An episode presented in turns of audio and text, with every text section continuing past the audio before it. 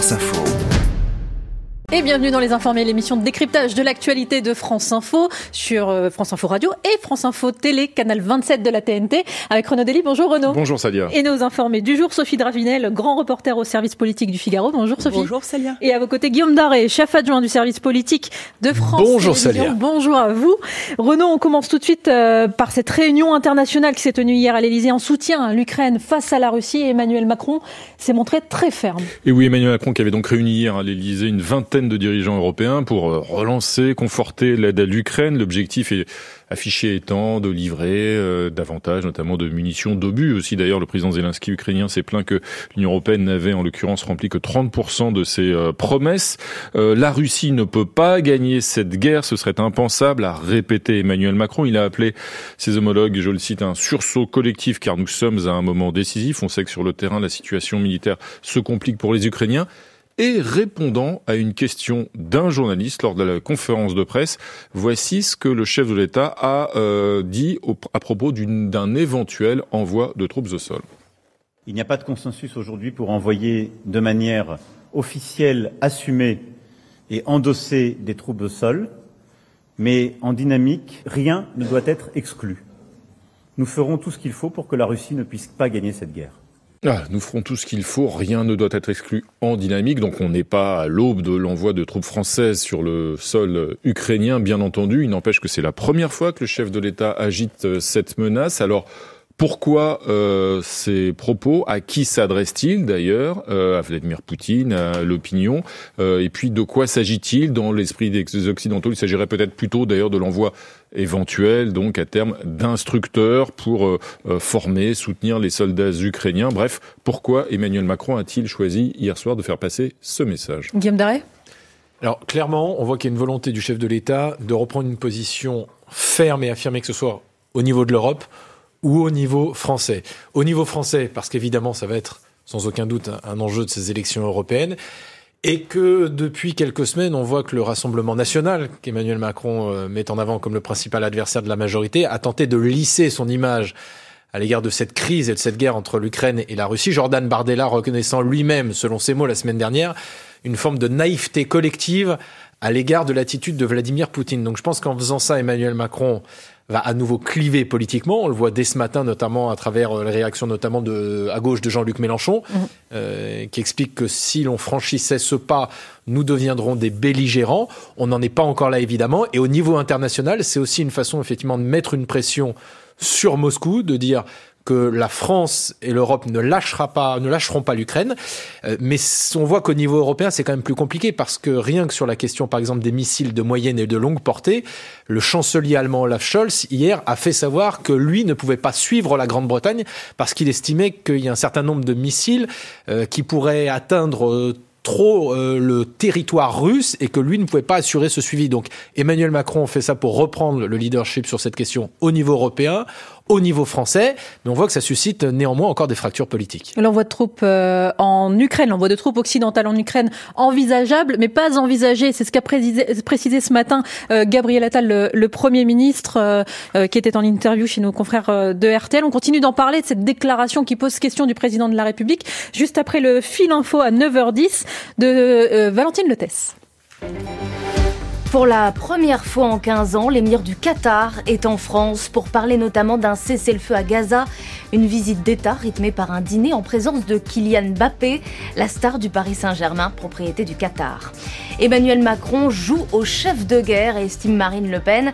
La chef de file des députés Rassemblement National réagit aux déclarations du président hier soir. Le chef de l'État n'exclut pas l'envoi de troupes au sol en Ukraine.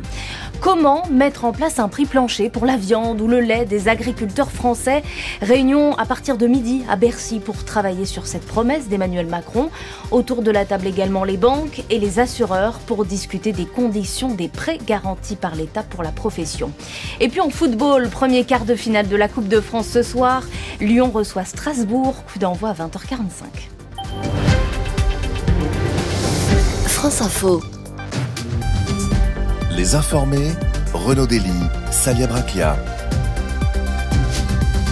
On est de retour sur le plateau des informés avec euh, Guillaume Daré, chef adjoint du service politique de France Télévisions, avec Renaud Dely aussi, et Sophie Dravinel, grand reporter au service politique euh, du Figaro. On parlait juste avant le fil info de cette déclaration du président de la République qui disait rien n'est exclu en répondant à une question sur euh, l'envoi de troupes occidentales en Ukraine.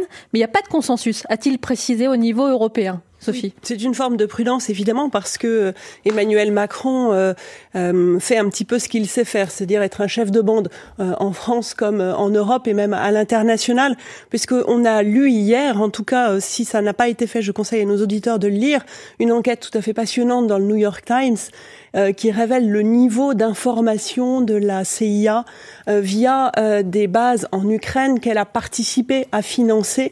évidemment, ces informations, des bases nombreuses, et qui montre le bon niveau d'information euh, de la CIA euh, en Russie via euh, son réseau ukrainien évidemment, Emmanuel Macron, lui, ne veut pas rester, ne veut pas être en reste vis-à-vis de ses alliés euh, occidentaux et donc euh, de montrer euh, un plus faible engagement, puisqu'on a eu aussi hier des informations tout à fait intéressantes venues cette fois-ci d'Estonie, où là aussi on voit que les réseaux occidentaux sont très engagés dans l'État russe pour, au niveau des informations qu'ils peuvent recevoir.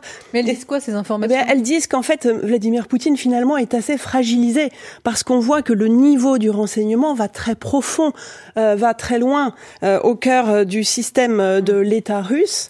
Et donc, à un mois des élections en Russie, parce qu'évidemment, Vladimir Poutine, qui a 71 ans et qui reprend pour 6 ans de mandat, est extrêmement... Il n'y a, a, personne face à lui, il faut le dire. Mais enfin, il est quand même fragilisé. Et c'est ce que les Occidentaux veulent montrer en révélant le niveau, enfin, le, disons, le euh, ce à quoi ils peuvent avoir accès au sein de l'État russe. Et donc Emmanuel Macron euh, cherche lui aussi à montrer qu'il n'est pas en reste en matière de, de réactivité. On n'est pas du tout dans les années 30 où tout le monde observait fasciné cette espèce d'avancée euh, du pouvoir d'Adolf Hitler. Là, on est vraiment dans une autre dynamique, dans une réponse des démocraties occidentales, et c'est ça qui est intéressant à observer, une réponse ferme. Et Emmanuel Macron souhaitent y participer. Mais c'est pas dangereux de tenir ce genre de propos, euh, Renaud Dely. Euh, Marine Le Pen, par exemple, elle dit qu'Emmanuel Macron joue au chef de guerre. Oui, Marine Le Pen redoute, j'imagine que ce genre de propos froisse, fâche euh, Vladimir Poutine. non, non, mais toute plaisanterie mise à part, la position de Marine Le Pen, elle est dans le droit fil de celle du Rassemblement national depuis deux ans, hein, puisque le Rassemblement national, quoi qu'il en dise, continue de soutenir indirectement Vladimir Poutine en refusant de voter la plupart des aides économiques ou militaires euh, délivrées à l'Ukraine euh, lors des votes des parlementaires européens du, du RN euh, à, à, Strasbourg, euh, en prenant un certain nombre de, de, positions, par exemple aussi toujours à l'endroit du, du, régime russe.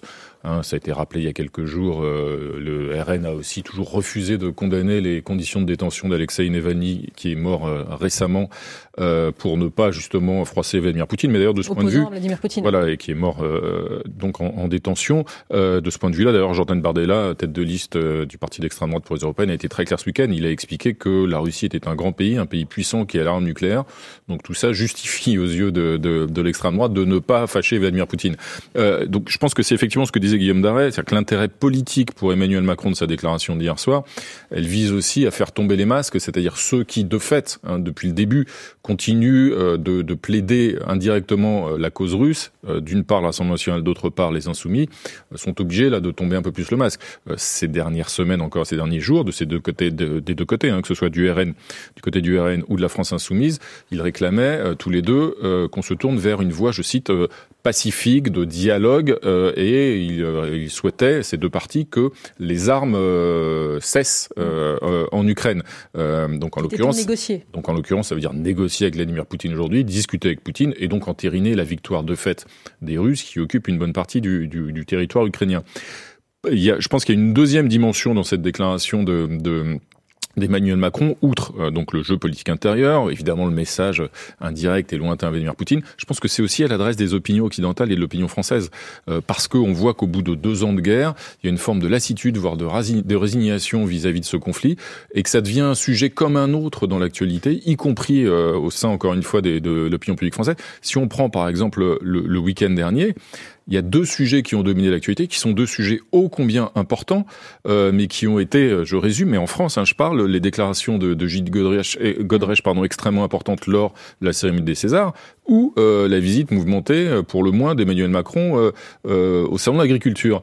et le deuxième anniversaire du début de l'agression russe en Ukraine est passé totalement inaperçu jusqu'aux déclarations d'Emmanuel Macron hier. Donc je pense que c'est aussi une façon de rappeler à l'opinion, y compris à l'opinion française, que le sujet le plus important pour l'Europe et pour la France des mois et de l'année qui vient et peut-être au-delà, c'est évidemment ce conflit. Si je peux me permettre, euh, Renaud Dely, oui, c'est euh, effectivement depuis les déclarations d'hier, mais on voit déjà depuis quelques semaines euh, un changement. On, on, on, sent que chez Emmanuel Macron, il est enfin convaincu du vrai danger. C'est quelque chose qui n'était pas forcément évident jusqu'il y a peu.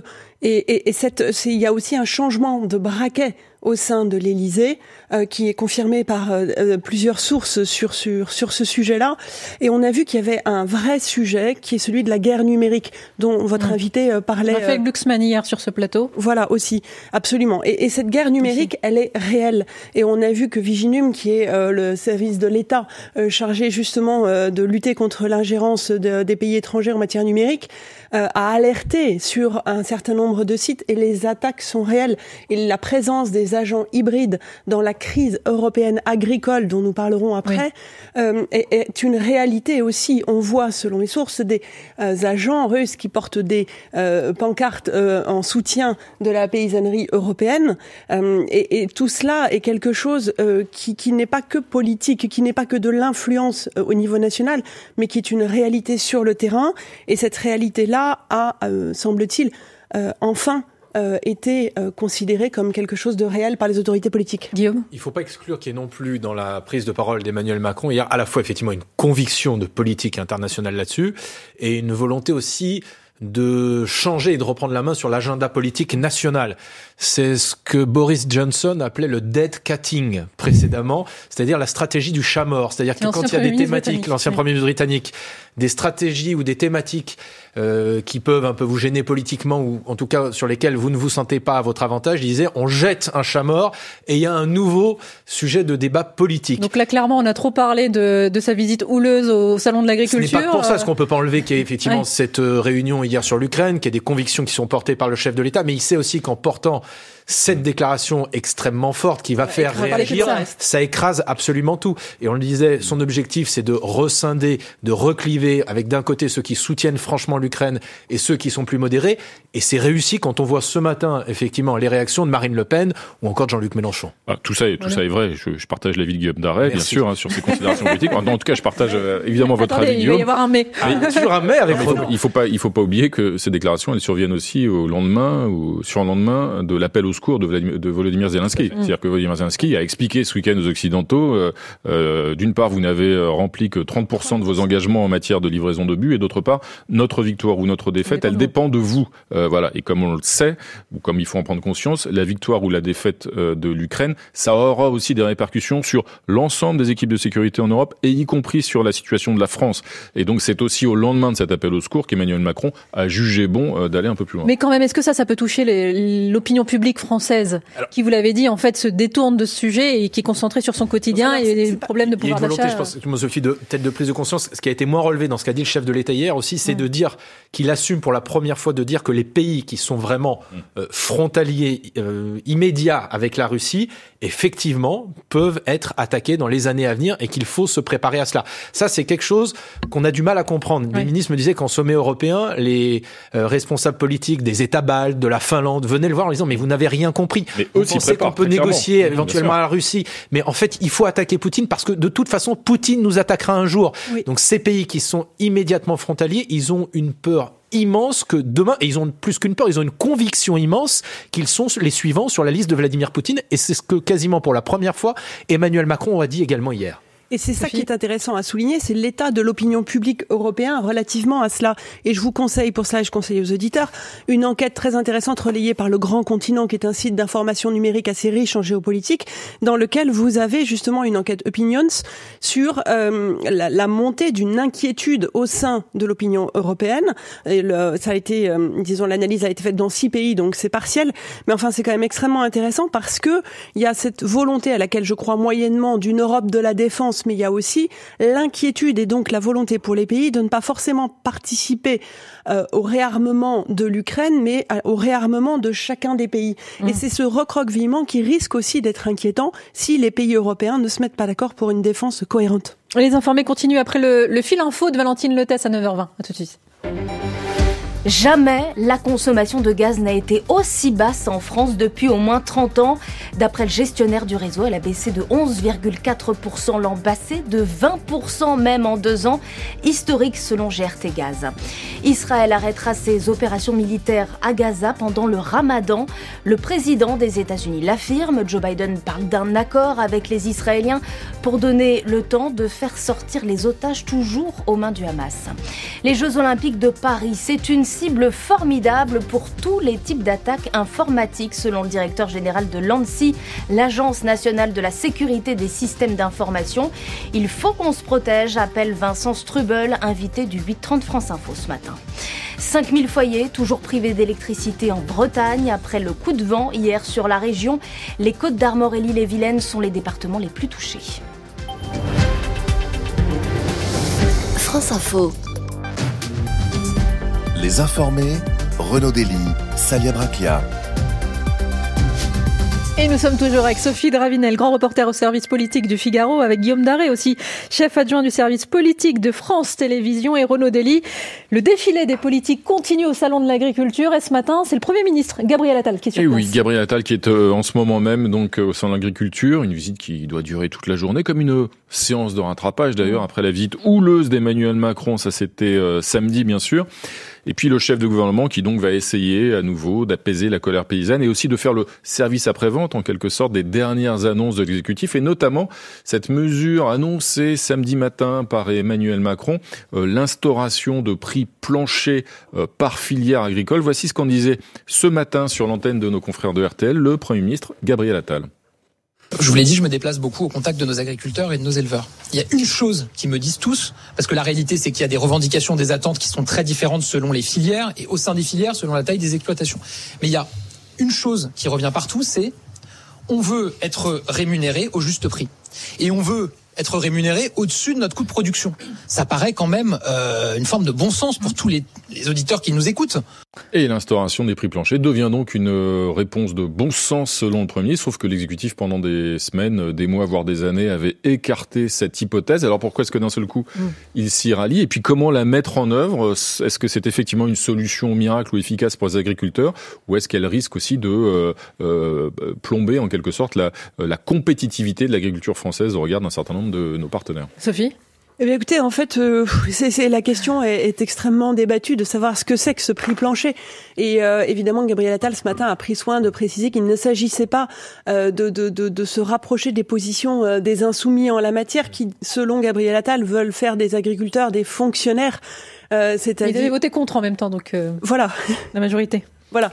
Mais euh, ce qui est compliqué, ce qui lui a été euh, rétorqué ce matin, c'est effectivement euh, la venue des produits étrangers et de comment euh, poser euh, ces, ces, prix planchers. Alors Gabriel Attal a un petit peu, disons, cherché d'éviter les obstacles en disant que ce serait du cas par cas, que ce serait par filière, qui avait, voilà, on, on, on, sent que la volonté, comme l'a dit Emmanuel Macron lundi, est celle d'une mobilisation totale, avec des termes quasiment guerriers pour reprendre notre thématique précédente avec un intérêt général majeur. C'est aussi euh, ce qui a été dit par Bruno Le Maire. Euh, mais euh, pour l'instant, on attend la réunion mm. qui aura lieu dans trois semaines pour savoir comment concrètement les, ces prix planchers vont être posés et comment les agriculteurs vont être rassurés. Guillaume Daré. Le problème qu'a le Premier ministre, c'est qu'il a feuilletonné tout un nombre d'annonces depuis désormais près de trois semaines. Il y avait ce rendez-vous du Salon de l'agriculture qui devait marquer plutôt la conclusion de ces annonces qui avaient été faites à partir de euh, quasiment deux semaines après son arrivée à Matignon. Or, on voit aujourd'hui que c'est pas du tout la conclusion de cette crise agricole, puisqu'Emmanuel Macron repousse encore à trois semaines. Il y a eu une réunion de suivi hier faite à l'Élysée. Il y a euh, ce midi une réunion à Bercy entre le ministre de l'économie des finances, ministre de l'agriculture et puis les banques, les assurances qui veulent un petit peu leur tirer les oreilles pour pouvoir aider les agriculteurs sur la question de la trésorerie et sur les aspects budgétaires. Et on voit que l'enjeu désormais majeur, ça va être, euh, et je pense qu'on sent qu'il y a une volonté du gouvernement de d'ouvrir les portes des préfectures pour montrer qu'il y a une prise en charge, notamment de, par ces fameuses permanences où l'État va demander au préfet d'aller frapper quasiment à la porte des agriculteurs au cas par cas, euh, pour savoir là où il y a des problèmes de trésorerie, là où il y a besoin d'aide, et puis une volonté qui n'a pas été euh, très claire hier par Bruno Le Maire euh, lors de sa visite au Salon de l'agriculture, qui a annoncé la volonté de mettre fin ou en tout cas de réduire les CERFA, vous savez, ces formulaires administratifs.